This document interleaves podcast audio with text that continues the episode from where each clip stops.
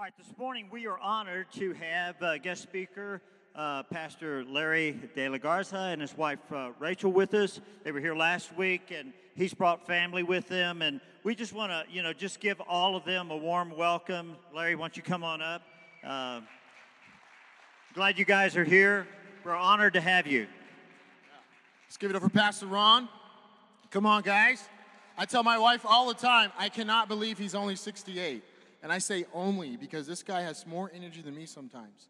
I'm trying to keep up with him. Your pastor, like I said last week, has been one of the guys that has welcomed me like no other. Um, my wife and I in Santa Fe. He just has a huge heart for the city. And most importantly, your pastor has a huge heart for people. And that is why you guys are here because he is about people. And I love that about your pastor. I love his family. I hit it off with his son already. And I, am just praying that his son becomes my best friend because I want to fish, I want to hunt, and I just want to hang out with them all the time. Ah, my outfit changes when I do that, I promise, okay? And I know you're probably thinking, you don't look like you could like rough it out, but I promise I can rough it out. Uh, so I have my family here. It just happened to be my grandparents are here, my aunts here. Uh, this is not like my first time preaching, so my whole family came. Uh, so I want you, you can like relax right now. Um, they're visiting a vacation, and uh, they came to hang out with me my wife in Santa Fe. And um, so they just happened to be here, and I just happened to be with you guys this morning. I'm really excited about this morning, not because of uh, it's another day that we live, but God is doing something in the city of Santa Fe. Amen. He's moving in the city of Santa Fe. And he's, he's bringing people to the city of Santa Fe that normally would not think to come to Santa Fe. I mean, come on, I'm from California. I, I used to go to the beach like every Monday. I used to go to a lot of different beaches. All my surfboards are in Taos in a barn. If that makes sense. One of them is still not inside. And I'm kind of offended because I told my father to make sure that thing is inside because that's my most expensive one. He's like, doesn't it get wet anyways? You know? So it's still out. I'm still a little offended on that. But, you know, God is moving in Santa Fe. I mean, I love California, but for some reason, my wife got here to Santa Fe. We just felt like it was home. We just felt like, man, we've been here our whole life. Uh, me and Pastor Ron have been gathering and meeting, having breakfast and coffee and some stuff. And we just say, like, we feel like we've known each other forever. It just seems like we know each other. So I'm just glad to be home. When I say home, you're probably thinking, you just got here, man. You don't look like you're from here. You don't talk like you're from here. You don't act like you're from here. But I'm just want to let you guys know I'm home. So you can't kick me out. I'm staying. I'm not going anywhere. So, so go ahead, Orlando. Let's start playing a little bit. So Orlando kind of tapped into something a little. Before I dive into God's word, I want to go in this one more time. Because you woke up this morning, right? You're breathing this morning, right? You got here. You could have stayed in bed. You could have stayed watching TV. You could have stayed watching Joel Osteen, which is way better than me. But you got here. You could have, we're gonna go eat someplace because they have some amazing restaurants in Santa Fe, which I'm finding out. My wife already has me on a diet. You know, you could have been somewhere else this morning, but you chose to come to the light. And if you're here, why not get something out of it? You know, when I come to church every morning, whether I'm sitting like you in the seats or whether I'm preaching or whether I'm serving people, I expect to get something from God every single time I come. So when you came this morning, what are you expecting from God? Are you just so used to coming to church on Sundays and just checking it off the list? I did it. You know, don't get to heaven by works and checking things off the list. It's through salvation. So you've got saved. You received Jesus Christ, your Lord and personal Savior. There's so much more to God. Orlando was really tapping into something in the worship team. I don't know if you understand how powerful your worship is. Do you know that you were created to be a worshiper? I mean, I talk to God all the time. And, and I say, God, why can I not have a voice?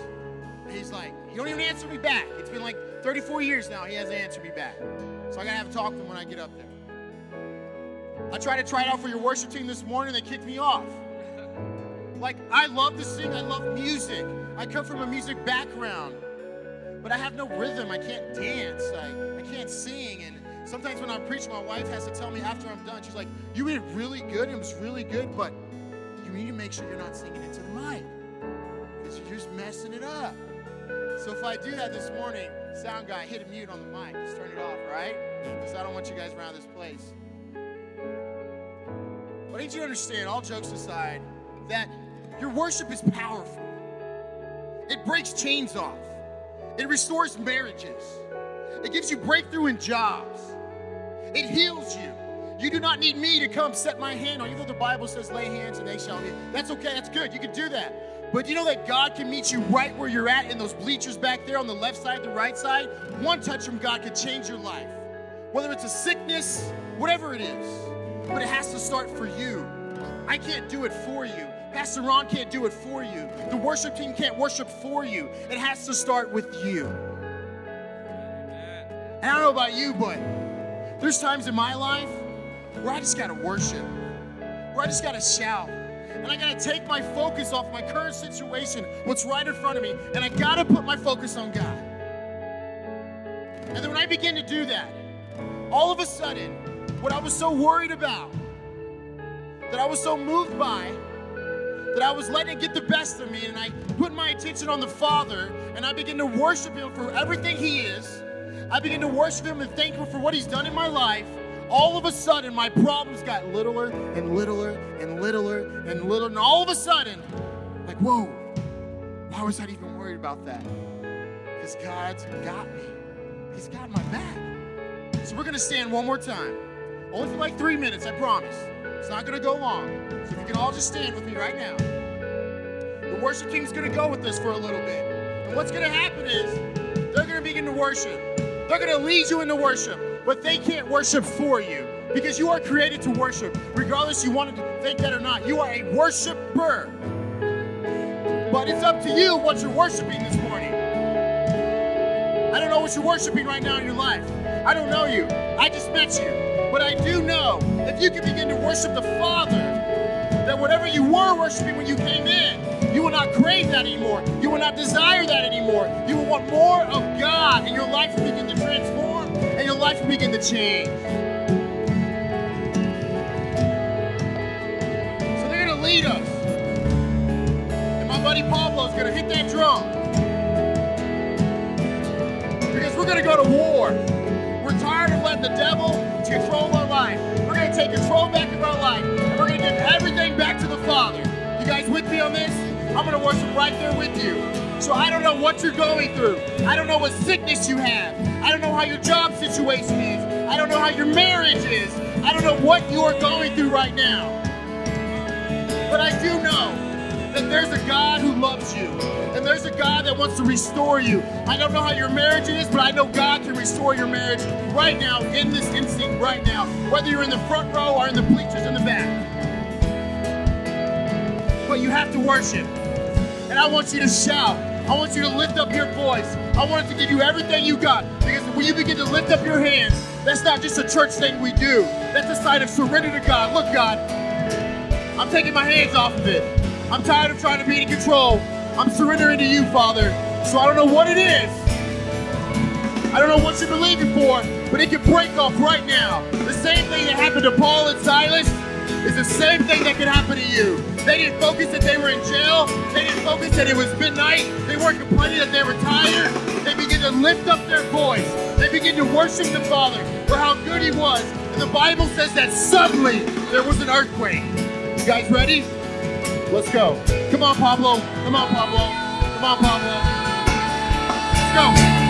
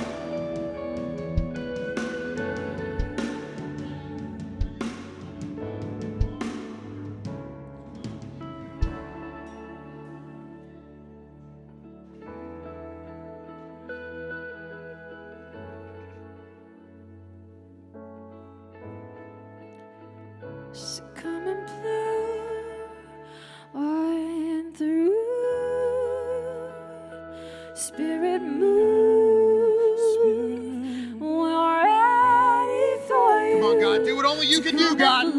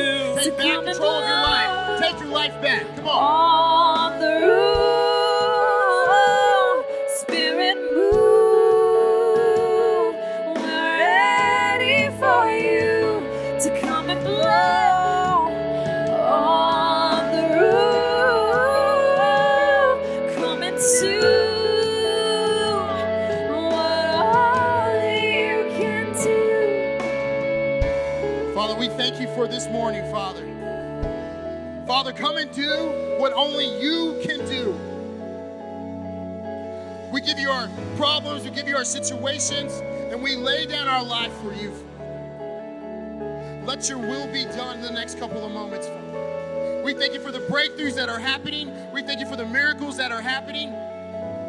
We thank you for the hearts that are being healed, restored. We thank you for the marriages that are being restored. We thank you for the jobs that are on their way, for the increase, Father. We thank you for unexpected raises. Father, do what only you can do. In Jesus' name, amen. You guys may be seated. Thank you, worship team. Awesome. You guys are amazing, man. I feel like you guys are good. Guys got an amazing worship team. Come on. I was like, hey guys, come back up with me. And they're like, whoa, uh, that's not normal routine, man. Come on. I was like, this is flow. Let's have some fun. Like, well, okay. So they just came up and did it. They're awesome. An amazing team right here. Let's give it up for them one more time. I'm sorry if I like scream a lot. I'm just really excited about Jesus. I'm sorry if I'm a little passionate because I just know what he's done in my life. You know, in every opportunity I get to talk about Jesus and make his name famous, which his name is already famous, but I'm just trying to help. I'm just another piece in the puzzle. I get passionate about that. Because I, I grew up in an amazing church, but sometimes I was bored and sometimes I would count my pastor's closings. He had like five, he averaged 5.2. Um, he was batting 500, so I'm just kidding. Um, and so I just like church to be fun, church to be attractive, church to be exciting. When you come to church, you should be excited. When you leave church, you should be excited. So that's why I'm the way I am. That's why I move around a lot. And you probably think I can move around so good in these skinny jeans, but I can. You didn't think that, huh? So I'm gonna move around a little bit, and so good thing that there's a camera. There is a camera, so this guy's gonna be really busy. Um, so I'm gonna let's uh, go to John chapter four. We got to jump in because we took some time away, but that needed to happen. And Pastor Ron, it's an honor to be here, to be on your platform, to be on your stage. I want to say thank you for letting me be here. Um, you just met me 24 hours ago and you let me come up. If you were paying attention, you know that's not true. Um, so it's an honor, sir. I really appreciate it just to be here. Thank you, sir. Appreciate it. Thank you. Chapter 4, verse 1.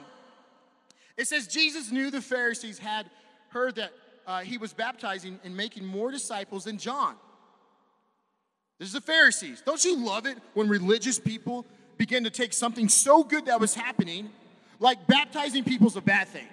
Who cares who's baptizing more people? People are getting baptized. But here's some religious people trying to cause rumors and religious things, and they try to make something out of it. And they're like, Did you hear that? Jesus was baptizing more people than John the Baptist? I mean, if your last name's Baptist, come on. How could somebody be baptizing more people than you? That's like being Michael Jordan's son and you're not the best basketball player. Come on. If your last name is Jordan, come on. You should be able to have a vertical of like 34 inches. You should be able to jump from the free throw line. I mean, come on, your last name. Come on. That's what they're probably thinking. Like, how is Jesus baptizing more people than John the Baptist?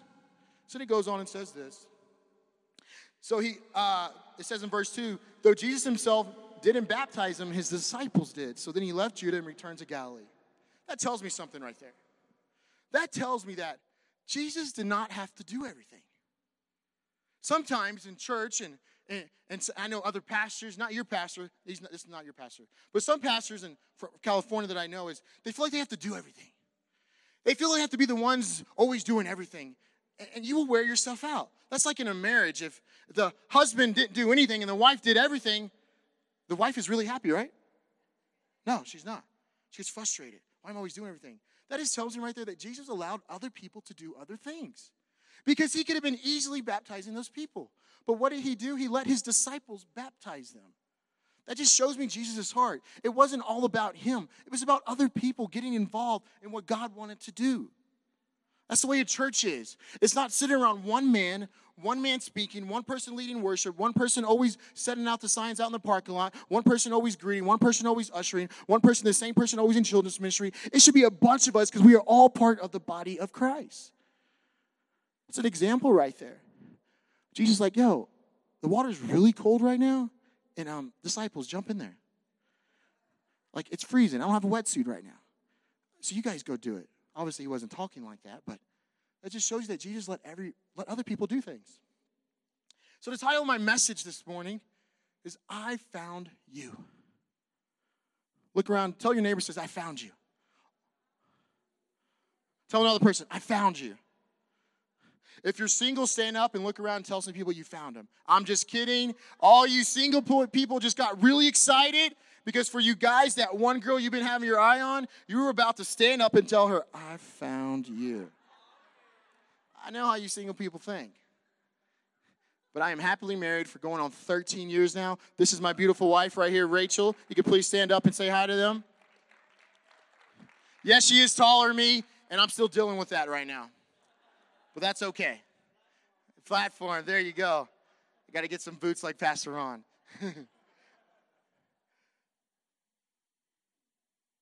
so the title of my message is I Found You. This story that we are about to dive into is about a woman. Not just any woman, very special woman. This woman had a rough life. This woman came from not a very good background. This woman was not living very good. And the Bible, it doesn't give us this woman's name. And there's actually different people in the Bible, in John's gospel, that they don't give you their name. Like the man at the pool that was born blind, a royal official, a paralyzed man, beloved disciples. It's interesting how the Bible does not give us these people's names. So let's take it for a paralyzed man. They don't give us the paralyzed man's name. They don't give us this woman's name. It's so that me and you can identify with this woman, can identify with this paralyzed man. You're probably thinking, well, Pastor Valeria, I'm not paralyzed. I walked in here.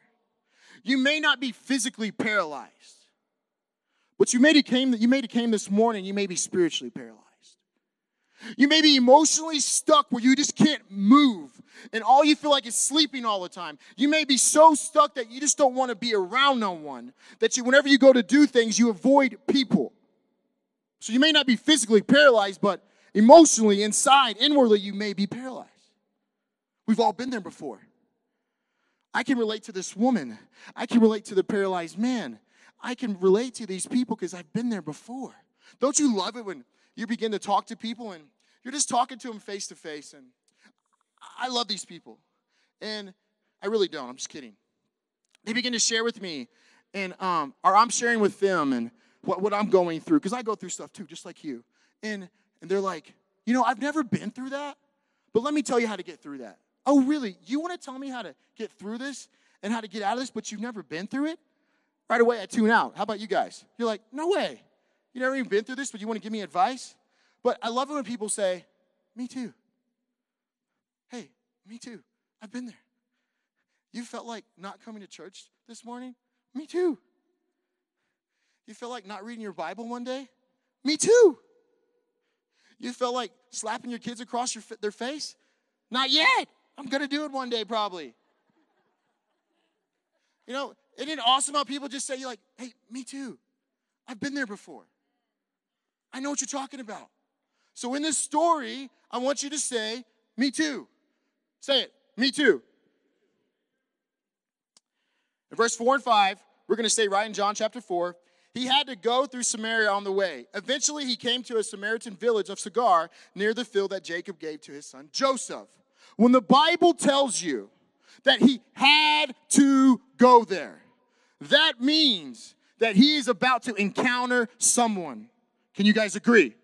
I had to show up on my wedding day because my father in law owns lots of guns. So if I did not show up, I might have not made it to the next day. Jesus had to go there. That means that he had to meet someone. He had to encounter someone. He had to go out of his way because he had to go there. Jesus has, has a certain route. Okay, the, the Jews took a certain route. They would avoid Samaria. Did you know that? That the Jews, when they would travel, they would go around Samaria. They wouldn't go directly to there because they had they didn't want to have anything to do with Samaritans. So Jews and Samaritans didn't want to associate. So normal Jews that traveled, they would go around. But here Jesus is, is taking a direct route to Samaritan. Why? Because he had to go there. I believe that Jesus has certain routes that he goes that are directed towards you. Jesus has his own certain route towards you. He has his own certain route towards me. He had to meet me at some point in my life. I had to meet him. You had to meet Jesus at some point in your life. He has a route that is just for you, just like this woman. He had to go there, just like you had to be here this morning. Because some crazy guy from California just moved here was going to be here. I just want to make fun of this guy. I just want to laugh at him. It's okay to laugh. I like to laugh. It's funny. You had to be here today because God had something just for you. So let's continue reading. It's a good time to clap. Clapping is good in church. Come on, let's give God a shout. Come on, that was good. Most of us have been trying to avoid Jesus when he wants to take a direct route to us. What most people avoid, Jesus goes straight after. Like this woman. I'll tell you a little story real quick, and Pastor Ron, just let me know on my time. I'll tell you a little story, and last fall, my wife and I were on vacation, and we're driving up north to PCH. PCH stands for Pacific Coast Highway, and it's on the one. And we were going to camp up there and everything, camp on the beach, and it was, it was amazing. We loved it. We packed our car up. I mean, it was, thank God we didn't have any kids because they didn't have no room for the kids. Probably would have left the kids because stuff was more important. Um, so we packed out our car and we went camping up north, and uh, I had got a call. It's always bad timing. Don't you love when stuff is bad timing? No, you don't. It's bad timing, and I get a call from my dad, and he's like, "Hey, your grandfather um, got an accident. He was walking in front of Lowe's, going to the garden area, and um, uh, he got accidentally got hit by a car right in front of the garden area at Lowe's in Texas." I'm like, "What?" So they had to fly him to San Antonio, and I'm like, "Oh man!" So I was like, "Just keep me updated." So it's kind of hard to like be on vacation and you're at the sunny beach, California, you're swimming, you're surfing, and you're just like camping, and you're mom with my wife, and we're cuddling late at night looking at the stars. I mean, it was awesome, you know? And but in back in my mind, I'm thinking about my grandpa. And so my parents would update me all the time. So finally on Thursday, my vacation was almost ending at camping. They were gonna go to Santa Barbara, and they tell me, hey, it's not looking so good. And so then um, I'm kind of like the peacemaker in my family. So I cause trouble and I bring the peace. So it's kind of just kidding. So I had to call my dad and just let him know he needs to be up there because he was still kind of working, going back and forth. And so he goes up there, and then I get a call Friday morning. We're on our way to Santa Barbara. We're actually leaving, I think.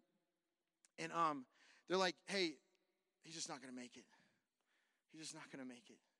So like, we're going to pull the plug on him, and because my grandpa had discussed before that that he didn't want to live like that, and so they were honoring his wishes, and and so they're like, "If if you really want to be here, and so get up here. So I took the first flight, me and my wife, out that Friday afternoon. And so I have some amazing friends in Texas. They picked me up from the airport in Austin and they drove me to San Antonio. And I get to, to the ICU room and my grandpa's just all tuned up. He's all swollen. He's a big guy. He's like 6'3 plus, very healthy guy. He's a cowboy. He's strong as can be. I mean, he was strong. He was, I mean, just a year before that, he's putting up his four wheeler on his truck and it fell off and landed on his chest. So he lays there, calls people to come get him, and he waits for them to come get him, and they pick it up, and he's good to go. That's just how tough he is. And so we knew he was going to get through this. And so um, we go there, and my dad's there, my mom, my aunt, my small family my dad's side, and my grandma and everything, and they don't really believe in God. And so I'm just being very respectful, respectful of that, you know. Um, and so I don't want to push what I believe, and I'm just being there for them, you know. And so um, we begin to talk, and she asks me to pray all the time. So I'm praying like every other hour and everything. And they just come to a point where we're just going to pull the plug. So we waited for my other brother and sister to get there and everything. Everybody kind of gets together, gets in, they pull the plug. And it's just waiting after. It's a waiting game after that. You just wait for them to take their last breath. It's the most craziest thing I've ever seen. My grandpa is in a better place right now. He's whole, he's healthy, he's dancing, he's walking around, he's he's uh he's uh working cattle in heaven right now. He is doing his thing right now. He's in a better place. It was an accident totally. And um so that last night that it was I was there, it was like 1:30 in the morning and my mom was really tired and my wife, so we had to take him back to the uh, hotel. And my dad was going to stay overnight with his mom and my his sister. And it's this long hallway, probably half the size of this building, and it's just really long. It's ICU, so it's like really dark, and it's one in the morning. Okay. And when you saw my grandpa, you had to put on the gloves and the whole outfit and the mask and everything. So you had to take everything off. And so it's one in the morning. I've been flying. I've been traveling. I'm exhausted. It's 1.30 in the morning. Come on. Who wants to be bothered at 1.30 in the morning, right? You guys do? So the next person that bothers me, I'm going to send them to you because you enjoy it. Just kidding. So I'm walking and my wife's behind me, and there's like people like 50 feet out there, and they're just big circle. And all of a sudden, I hear this wailing noise, screaming the top of their lungs. I'm like, whoa, what is going on? We're an ICU floor, so either you're not going to make it through the night or they're just waiting for you to go. That's the type of floor we were in. And I'm like, what's going on? And they begin to scream, cry. And I'm like, whoa. I was like, is there any other way to go around to the elevator? And there wasn't. I'm like, great. It's the most awkward to walk through a family like that. There was like 20 plus of them. I mean, we're Hispanic. We have big families, you know? And they were like all huddled up there. And I'm like, excuse me. And I just kind of walked through and and my wife followed me right behind me, and she was trying to hide me, but she's taller than me, so I don't know how that was possible. And so she's come right behind me. We go to the elevator, and I go to hit the button, and then I'm like, my wife looks at me. You know when your wife, who's married in here? Yeah, any married couple people? Okay. Some of you guys don't want to admit it yet? Okay, we'll pray for you. So you know when your wife gives you that look, there's two types of look. One look, she wants to crucify you. The other look is that she's giving those lovey-dovey eyes. Well, I was kind of in the situation where if I don't do this, I'm going to get crucified. But if I do do this, I'm going to get the lovey-dovey eyes. And I'm like, man, it's 1.30 in the morning. God, why are you telling me to do this right now? I'm like, gosh. I'm like, so finally I was like, man, I got to do this. So God wanted me to go talk to that family and pray for them. I had no idea if they were believers or not. I didn't know they had a bad experience with God and they hated God. I didn't know what was going on. I didn't know what they believed. They could have been in Buddha. They could have been they could have believed in reincarnation. Who knows what they believed? I'm like, God, why are you telling me? I'm on vacation. It's 1.30 in the morning. I just got here. I am dealing with my own problems right now. Why don't you send somebody my way? He's like, no. So I go back over there and I find them, and I'm very sensitive who I go up to. And, I'm, I was like, God, just show me who you want me to ask if I could pray for them and just talk to them. He, t- he gives me to the biggest guy, 6'3, like 250 plus pounds. And I go up to him and I'm like, hey, bro, um, hey, I overheard your guys' conversation and um, I'm kind of here for the same reason. I'm kind of dealing with the same thing you guys are. And I'm like, I'm from California and I'm just here visiting my grandpa. He's probably not going to make it through the night. And um, I'm a pastor over there. And I was just wondering if it was okay if I just pray over you guys because I know what you're going through. He's like, looks at me, sure. I was like, okay, cool. So I thought I was going to pray over him and like his sister or something. They grab everybody, all 20 plus, and we go into this room where that the room, this room is where doctors take you to let you know the bad news, or they let you know that your loved one has not made it. So it's a very bad news room. So we go in this room, and my wife is, can testify, and we all get in this huge circle, and they all just stare at me.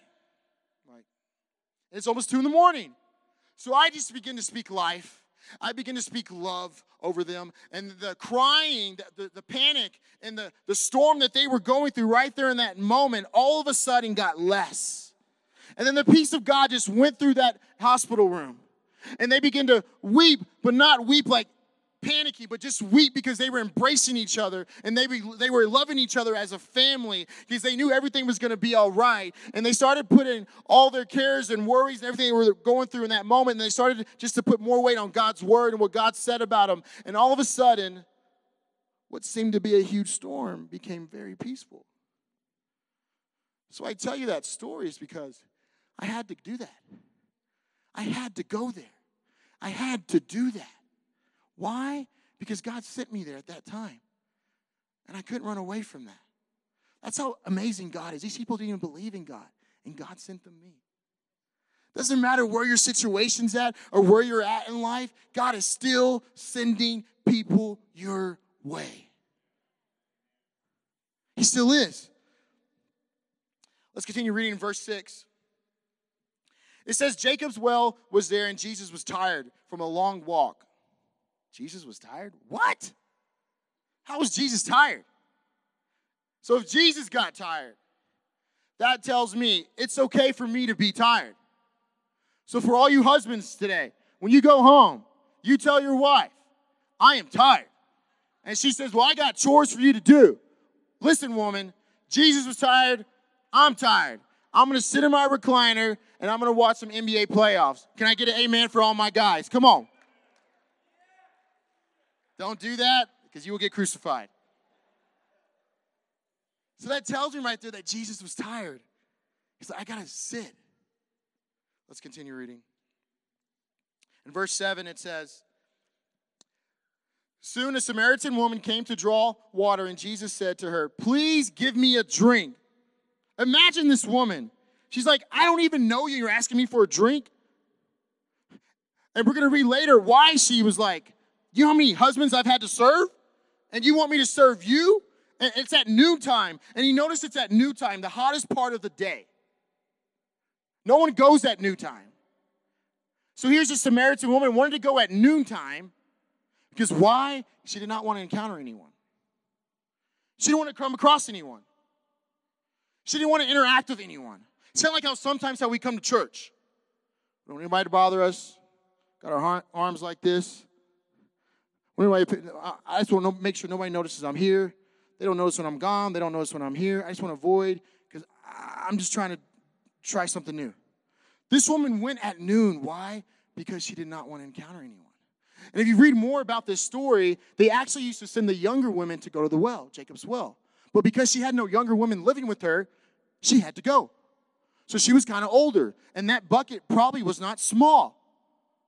So imagine this woman is not having a really good day, and she does not want to encounter anyone.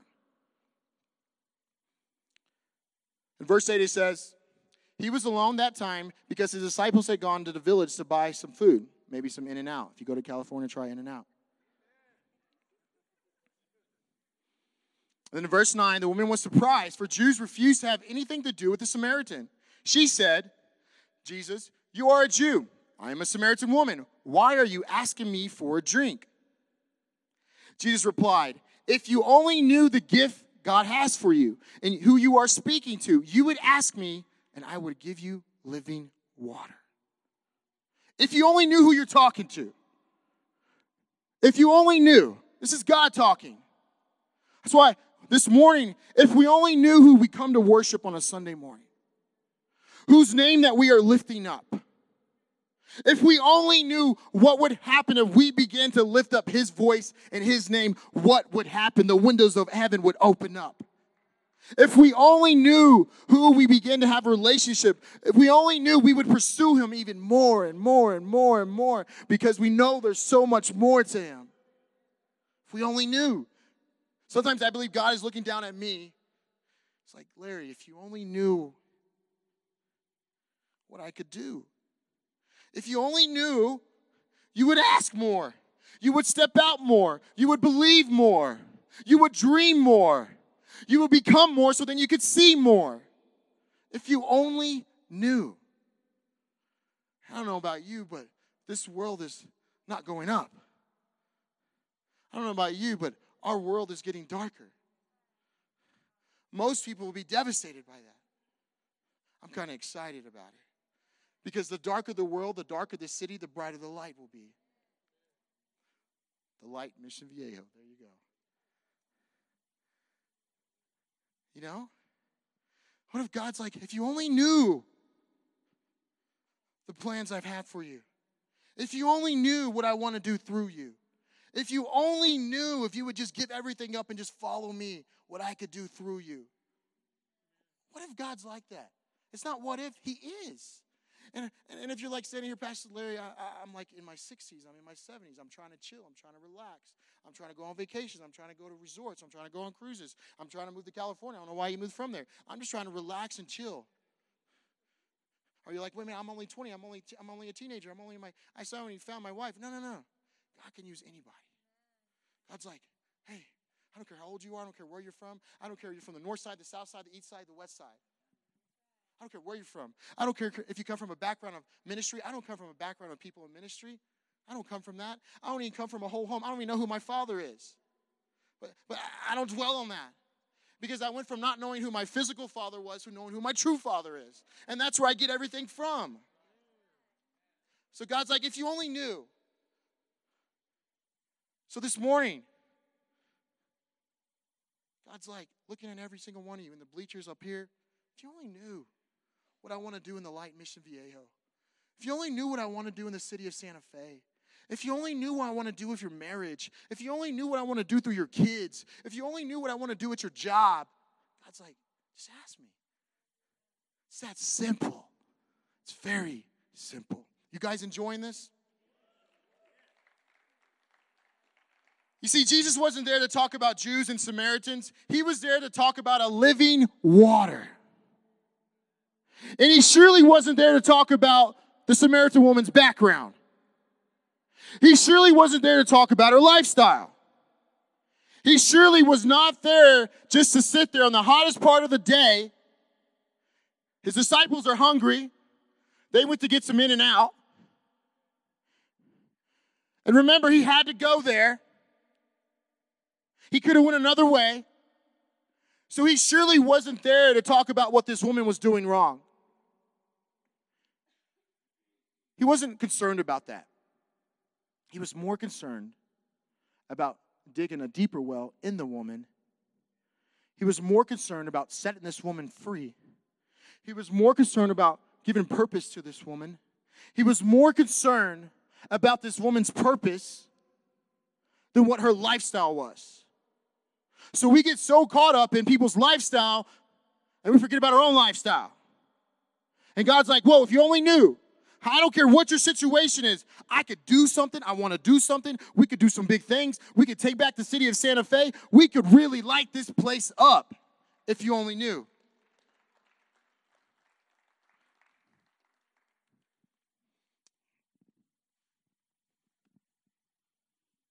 So in verse 11, and I'm going to speed up a little bit because of time.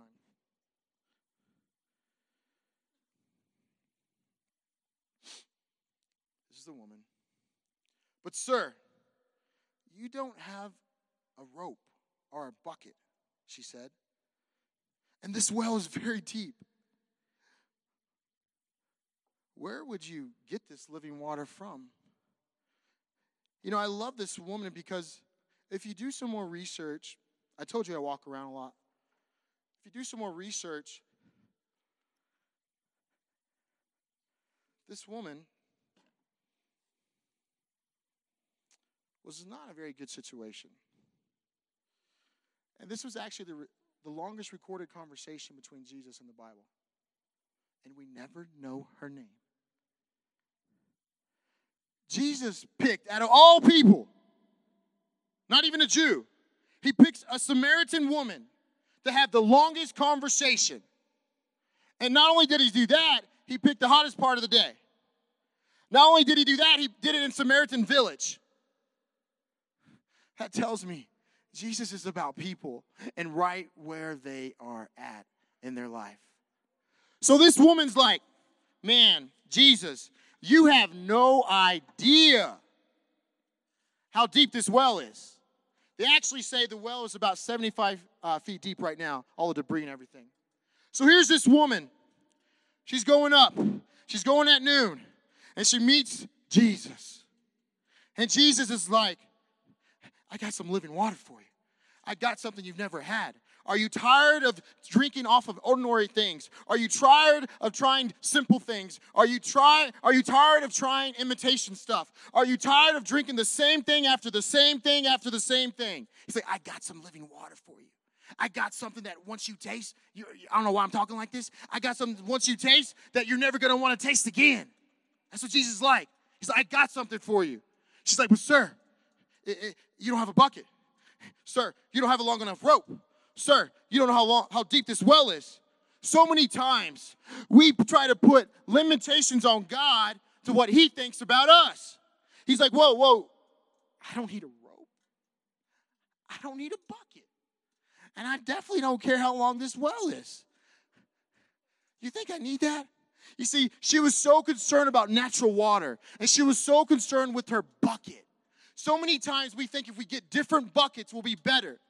So many times we think if we get a, a, a new house our life will be better. This, this bucket represents a life. I mean, yeah, your life. Here you go. This, that's what this bucket represents. We get a, if we get a new life, our life's gonna be better. If we do new things, our life's gonna be better. But no, what if I don't need that bucket? What if I get a new husband? My life will be better. You're not supposed to laugh, wives, because your husband's sitting right next to you. Just look straight forward right now. What if, what if I get a new car? What, if I go on more vacations? What if I get a different job that pays me more? I'll be more, more, more happier. It's all about more, more, more, more, more, more, more, more, more, more. Well, what if I get a bigger bucket and I got the biggest bucket in Santa Fe? I got the biggest house. I, I wear the nicest clothes. Uh, I get to go on the nicest vacations, and everybody knows that. I just go bigger, bigger, bigger, bigger, bigger, bigger, bigger, bigger. Jesus like, whoa, it's not about the bucket. So many times we put all our attention on natural things. I'm right there with you. I'm like, me too. There was times I wanted certain things. I wanted the nice house on the water, nice car, beautiful wife, and so far the only thing I've gotten is a beautiful wife. It's not about the bucket.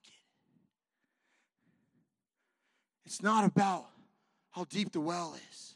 It's not about if he had a long enough rope. Sometimes we think our problems are so deep that Jesus doesn't have a long enough rope to pull us out. And he does. I don't know where you're at this morning, or where you've been, or where you're headed to. You are not too far, far gone for God. And I don't know if you're in like in a stealth mode where you're just kind of standing still and you haven't, you just feel like you're stuck. God wants to move you. He wants to continue to use you. He wants to continue, to open doors for you. He wants to continue to put you in front of people so you can begin to talk about Him. The rest of this story, we're going to go through it really fast. We'll skip verse 12. You can read that later. Verse 13 Jesus replied, Anyone who drinks this water will soon become thirsty again, but those who drink the water I give will never be thirsty again.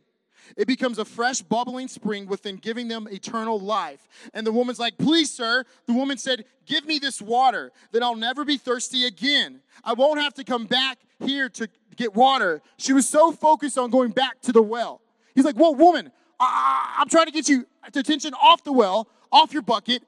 I'm trying to dig a well in you so that you won't have to come back here for natural things. You won't have to go back to those five husbands you've had and the one you're living with you're not even married to right now. That you can forget about those things and experience me, this living water. And once you taste it, you will never be thirsty again. You won't crave man. You won't crave drugs. You won't crave alcohol. You won't crave things that you know are not going to get you anywhere once you taste this.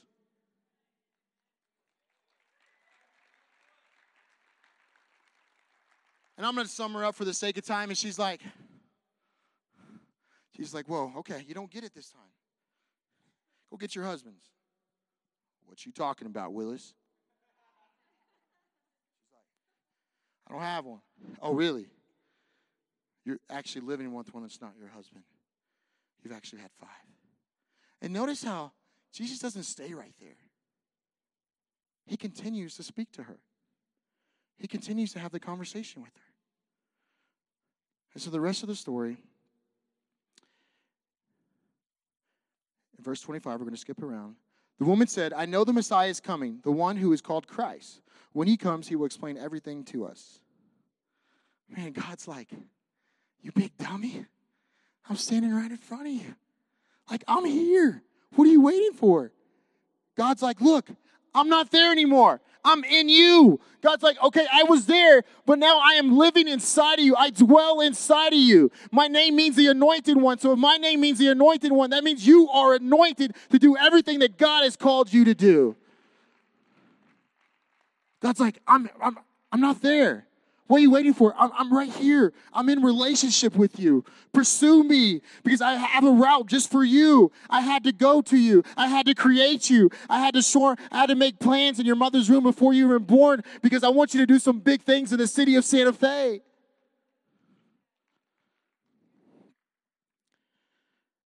So this woman, she finally gets it. And she runs back to her village. And she does something.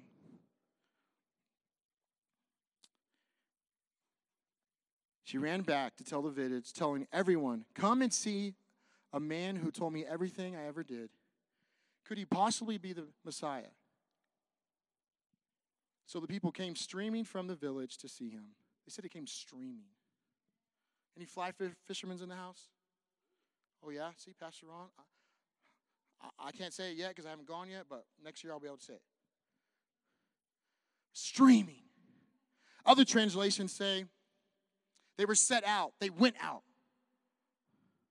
There's four things we can learn from this woman. Say four things. She met Jesus. Do you remember the first time you met Jesus? Do you remember? I think we need to go back to that a little bit. I love what Pastor Ron preached on last week. He said, You had enough faith to believe for salvation. Now have enough faith to believe for this mountain. Faith pleases God. Do you want to please God? Have faith in Him, have faith in what He can do in your life. She met Jesus. Number two, say number two, she learned about Him. She began to see His heart. And that was the one thing she had been searching for. She had been searching for love. She had been searching for hope. She had been searching for acceptance. That's why she had so many husbands.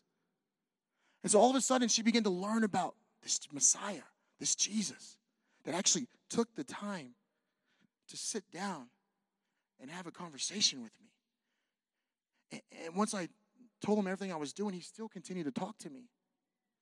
That's how amazing Jesus is. The next thing, say number three, she came to believe in him. Do you remember the first time you actually believed in him? Imagine what you remember what went through your head. You thought you could do anything. I remember my first encounter with Jesus was worshiping. Go figure, I can't even sing. And I just felt God. I just felt God like I've never felt him before. And I experienced him like I've never experienced him before. But then I wanted more because you can't live your life off of one encounter with God. One encounter can change your life, but there's so much more to God. He wants to have more encounters with you, but you have to pursue Him. You have to worship Him. You have to dive into His Word because His Word is alive. People that say the Bible is boring, I say they're boring. The Bible is full of life. I love my Bible. Next point, number four. Number four, she went and told other people about him. We are gearing up for the biggest Sunday of the year, Easter, where thousands of millions of people will go to church all around the world. And they will gather, whether they go for one time a year, or whether they go every six months, or whether they go every day, every weekend. It doesn't matter when they go, but thousands of millions of people will gather at churches all around the world for this Sunday. As pastors like to say, it's the Super Bowl Sunday for churches. So we're selling announcements at a good price. If you want to get your announcement there for the best commercial, I'm just kidding. You guys aren't doing that. That's funny, right? You guys can laugh. That was good. It's good to laugh in church. So she went out and told other people about him. And something so small, by leaving her bucket, it actually happens in the Bible a lot where people just drop everything and they respond to God and they follow after Him. Remember the fishermen, they left their nets and their boats? Remember the tax collectors, they left their uh, tax collection tables and everything? They just stop what they're doing and they take off and they respond to God because they just met Him and they want more of Him. You know, I wonder when she went back to her village, could people see a difference? I wonder if there was a sense of freedom about her. I wonder if there was a sense of joy about her. I wonder if she talked different. I wonder if she walked different. I wonder if she looked at people in the eye now. I wonder if she walked with her head up and not down. I wonder if there was something different about her when she went back to her village. I guarantee there was because she just had a taste of the living water that is everlasting. She just met the Messiah. I wonder if some of you this morning need to go to Jacob's well. Not really, but just taste again. Remember what that tastes like the first time? Remember when you first encountered God, how you felt? This guy just started believing God and he started praying, believing in prayer, and, and he saw a breakthrough through that. And what did he do right away? He wanted to tell you about it. He wanted to testify about it. It's because he's excited about that. That's because something's bubbling inside of him. That's because he, he encountered God in a new way this past week. So all he could do is tell you about it. Imagine if you did that this week, a Monday at work. Imagine if you did that at your streets, in your neighborhoods. And uh, if you live in El Dorado, you might have to walk a little further to your neighbor. But imagine if you, you just didn't keep it inside anymore. This place would not have enough seats for it next Sunday. Imagine how many people would come to Christ. You see, Jesus had something that was eternal and not temporary. The Samaritan woman was tired of temporary. I don't know about you, but I'm tired of temporary. I don't know about you, but I'm tired of going through the motions. I don't know about you. I want to experience more of God. I know there's more of God. I know there's more of life. I don't know about you, but my marriage is really good, but it can get way better. I don't know about you, but I don't want to live ordinary. And I'm tired of temporary things. I want the real thing. Like we say in Texas, I want the real McCoy. So that's you this morning. You're tired of ordinary things and you want the real thing. I want you to stand up. And I'm going to close. Only stand up if you mean it. Don't stand up just because, because everybody else is standing up. It's between you and God. I'm just going to say a prayer over you, and I'm going to close and hand this over to Pastor Ron.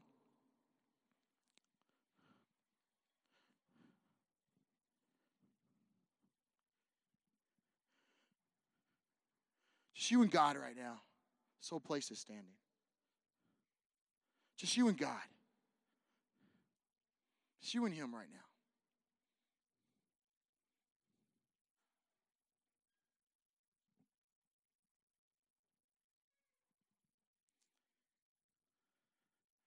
It's you and the Father. Lift your hands if you want. Put your hand on your ch- heart. Whatever you want to do, whatever you feel comfortable. God's not looking at your posture right now to see if He's going to respond to you. He's just looking at your heart. That's it. I'm just going to say a prayer over you. If your hand's not lifted and you're standing for someone else, you can lay your hand on them. Father, right now, Father, we give you everything. We are tired of ordinary things. We are tired of living life the way we've been living life. We are tired of going through the motion. We are tired and tired and sick and tired of the situation that we are in. And we know there is more of you. We know you want to do more in us. So today, this Sunday morning, we lay everything aside and we fix our focus on you. And we're not just gonna live off Sundays, we're gonna be in your word daily. I believe tomorrow morning there's gonna be a sense of urge of you just to wanna open your Bible and begin to read. I believe you're gonna go to a new level in your relation with the Father. I believe you're gonna hear his voice louder. I believe you're gonna sense him more. I believe the Holy Spirit's gonna set you up this week and put you in front of man. I believe you're going to get unexpected raises because of the stand you're making right now. I believe you're going to fall in more in love with your spouse because you're tired of an ordinary marriage.